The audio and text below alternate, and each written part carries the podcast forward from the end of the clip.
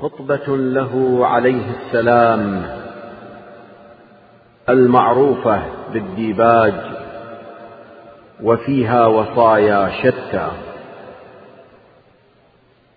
بسم الله الرحمن الرحيم. الحمد لله فاطر الخلق وفالق الإصباح. ومنشر الموتى وباعث من في القبور قد علم السرائر وخبر الضمائر له الإحاطة بكل شيء والغلبة لكل شيء والقدرة على كل شيء وأشهد أن لا إله إلا الله وحده لا شريك له وأن محمدا صلى الله عليه وآله وسلم. أمين وحيه وخاتم رسله وبشير رحمته ونذير نقمته. أما بعد عباد الله أوصيكم بتقوى الله.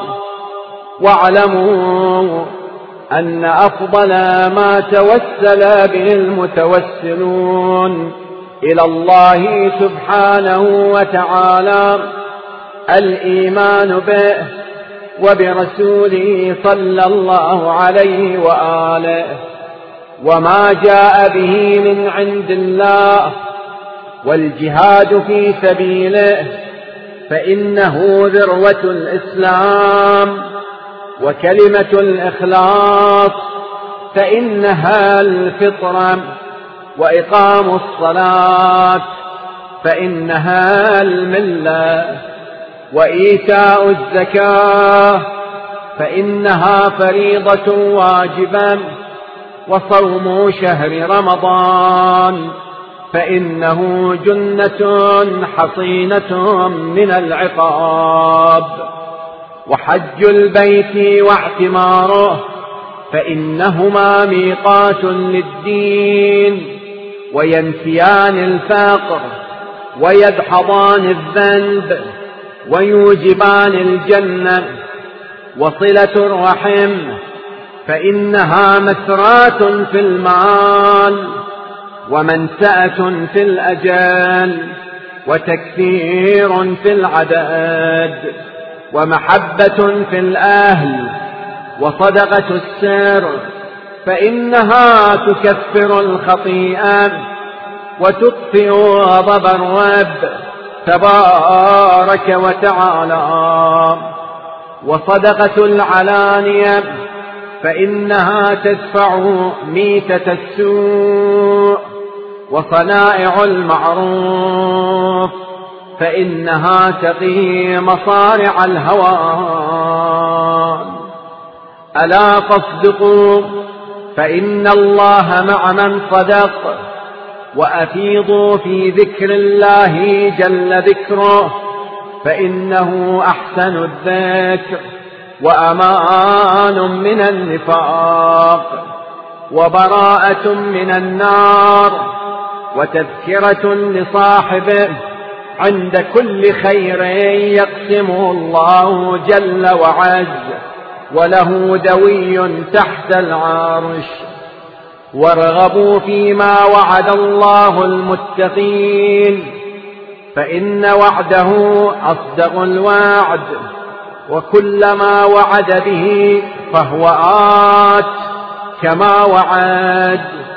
واقتدوا بهدي نبيكم صلى الله عليه وآله وسلم فإنه أفضل الهدى. واستنوا بسنته فإنها أهدى السنن وتعلموا القرآن كتاب الله تبارك وتعالى فإنه أحسن الحديث. وأبلغ الموعظة.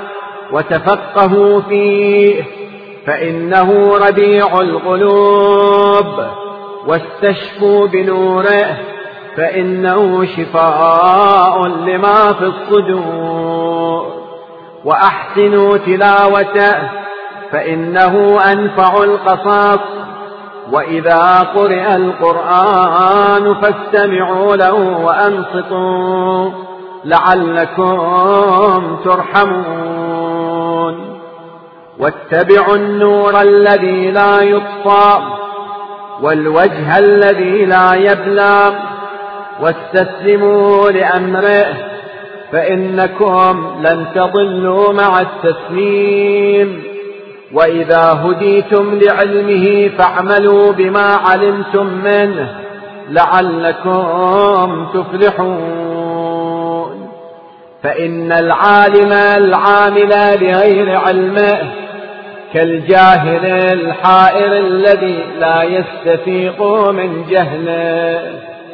بل قد رأيت أن الحجة عليه أعظم وهو عند الله تعالى ألوم والحسرة ألزم على هذا العالم المنسلخ من علمه منها على هذا الجاهل المتحير في جهله.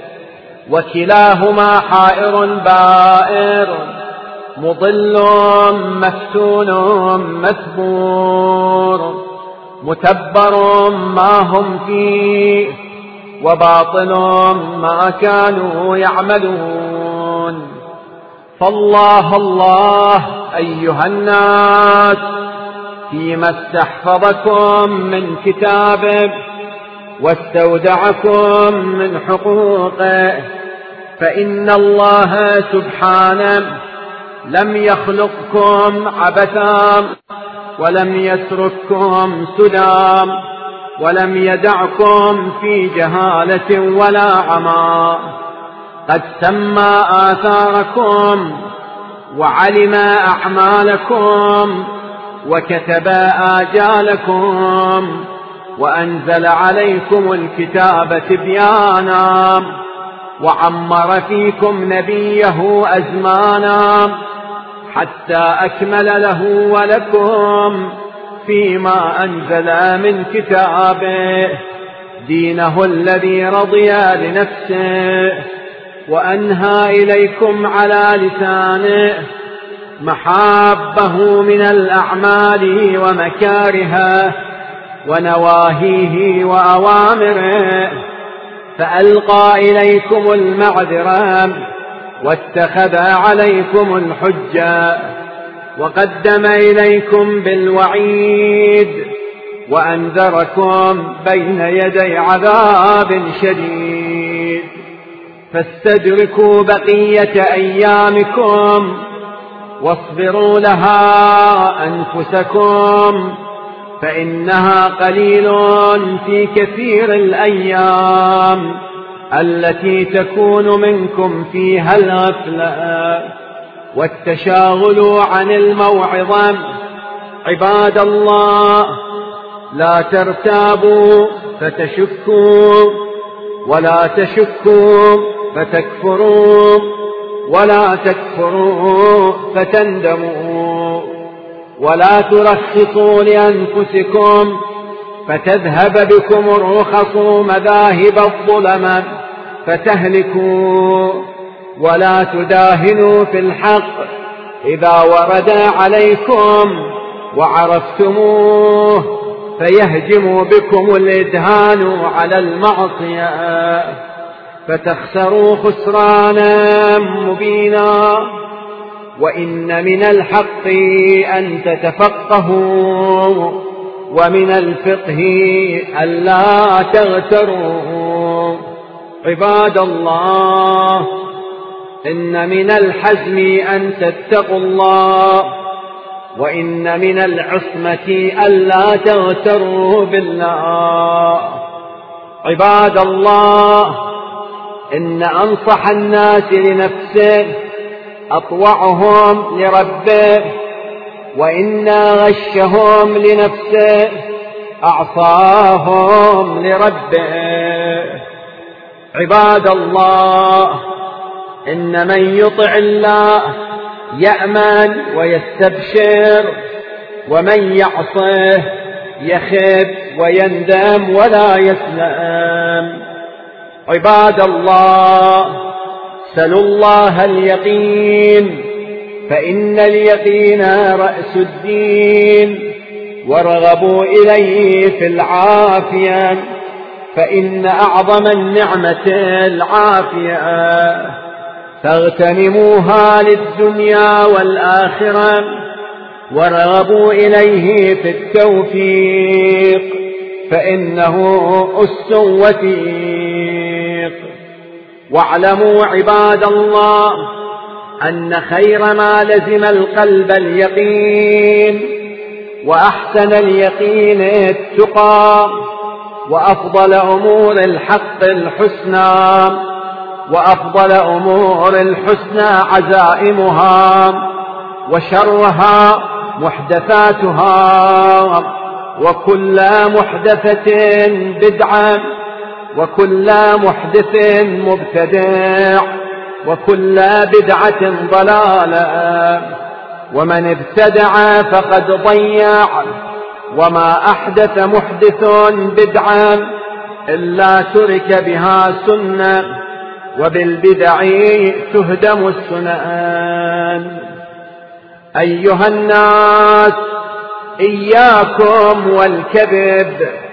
فإن كل راج طالب وكل خائف هارب والمغبون من غبن نفسه والمغبوط من سلم له دينه وحسن يقينه وأنفد عمره في طاعة ربه والسعيد من وعظ بغيره والشقي من انخدع لهواه وغروره واعلموا عباد الله أن يسير الرياء شرك وأن إخلاص العمل اليقين والهوى يقود إلى النار وإياكم ومجالسة أهل الهوى فإنها منسأة للإيمان ومحضرة للشيطان وتدعو إلى كل غير والنسيء زيادة في الكفر وأعمال العصاة تدعو إلى غضب الرحمن وسخط الرحمن يدعو إلى النار ومحادثة النساء تدعو إلى البلاء وتزيغ القلوب والرمق لهن يخطف نور أبصار القلوب ولمح العيون إليهن مصائد الشيطان ومجالسة السلطان تهيج النيران ألا عباد الله اصدقوا فإن الله مع الصادقين. جانب الكذب فإنه مجانب للإيمان. والصادق على شفاء منجاة وكرامة والكاذب على شرف مهوات ومهانة. ألا وقولوا الحق تعرفوا به واعملوا به تكونوا من أهله وأدوا الأمانة إلى من ائتمنكم عليها وصلوا الأرحام ولو قطعوكم وعودوا بالفضل على من حرمكم وإذا عاهدتم فأوفوا وإذا حكمتم فاعدلوا وإذا ظلمتم فاصبروا وإذا أسيء إليكم فاعفوا واصفحوا كما تحبون أن يعفى عنكم ولا تفاخروا بالآباء ولا تنابزوا بالألقاب بئس الاسم الفسوق بعد الإيمان ألا ولا تمازحوا ولا تماروا ولا تغاضبوا ولا تباذخوا ولا يغتب بعضكم بعضا أيحب أحدكم أن يأكل لحم أخيه ميتا ولا تحاسدوا فإن الحسد يأكل الإيمان كما تأكل النار الحطب ولا تباغضوا فإنها الحالقة. افشوا السلام في العالم وردوا التحية على أهلها بأحسن منها. وارحموا الأرملة واليتيم والضعيف والمسكين والمظلوم وأعينوا الغارمين وفي سبيل الله وابن السبيل والسائلين وفي الرقاب والمكاتب وانصروا المظلوم واعطوا المفروض وجاهدوا في سبيل الله وقروا الضيف وأحسنوا إلى الجار وعودوا المرضى وشيعوا الجنائز وكونوا عباد الله إخوانا. وأحسنوا الوضوء وحافظوا على الصلوات الخمس في أوقاتها فإنها من الله جل وعز بمكان. ومن تطوع خيرا فإن الله شاكر عليم. وتعاونوا على البر والتقوى ولا تعاونوا على الإثم والعدوان.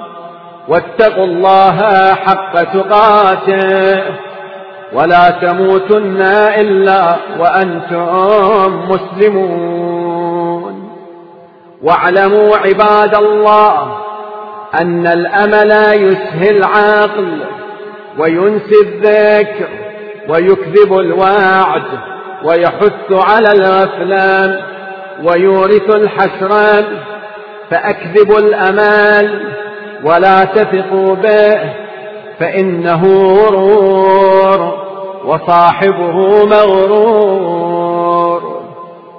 أيها الناس من عرف من أخيه مروءة ووثيقة دين وسداد طريق فلا يسمعن فيه أقاويل الناس. ألا لا يردن يقينكم شكا. أما إنه قد يرمي الرامي وتخطئ السهام ويحيل الكلام على طريق الشنآن. وباطل ذلك يبور. والله سميع وشهيد. أما وإنه ليس بين الحق والباطل إلا أربع أصابع. فسئل عليه السلام عن معنى قوله هذا فجمع بين أصابعه ووضعها بين أذنه وعينه ثم قال الباطل أن تقول سمعت بأذني. والحق أن تقول رأيت بعيني وليست الروية كالمعاينة مع الأبصار فقد تكذب العيون أهلها ولا يوش العقل من استنصح. ثم قال يا عبد الله لا تعجل في عيب أحد بذنبه. فلعله مغفور له ولا تأمن على نفسك صغير معصية فلعلك معذب عليه فليكفف من علم منكم عيب غيره لما يعلم من عيب نفسه. وليكن الشكر شاغلا له على معافاته مما ابتلي به غيره. فإنما ينبغي لأهل العصمة والمصنوع إليهم في السلامة أن يرحموا أهل الذنوب والمعصية ويكون الشكر هو الغالب عليهم والحاجز لهم عنهم فكيف بالعائب الذي عاب أخاه وعيره ببلواه أما ذكر موضع ستر الله عليه من ذنوبه ما هو أعظم من الذنب الذي عابه به؟ وكيف يذمه بذنب؟ قد ركب مثله فإن لم يكن ركب ذلك الذنب بعينه فقد عصى الله فيما سواه مما هو أعظم منه.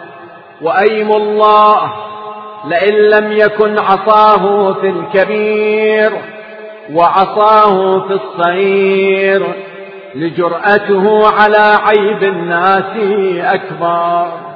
أقول قولي وأستغفر الله لي ولكم.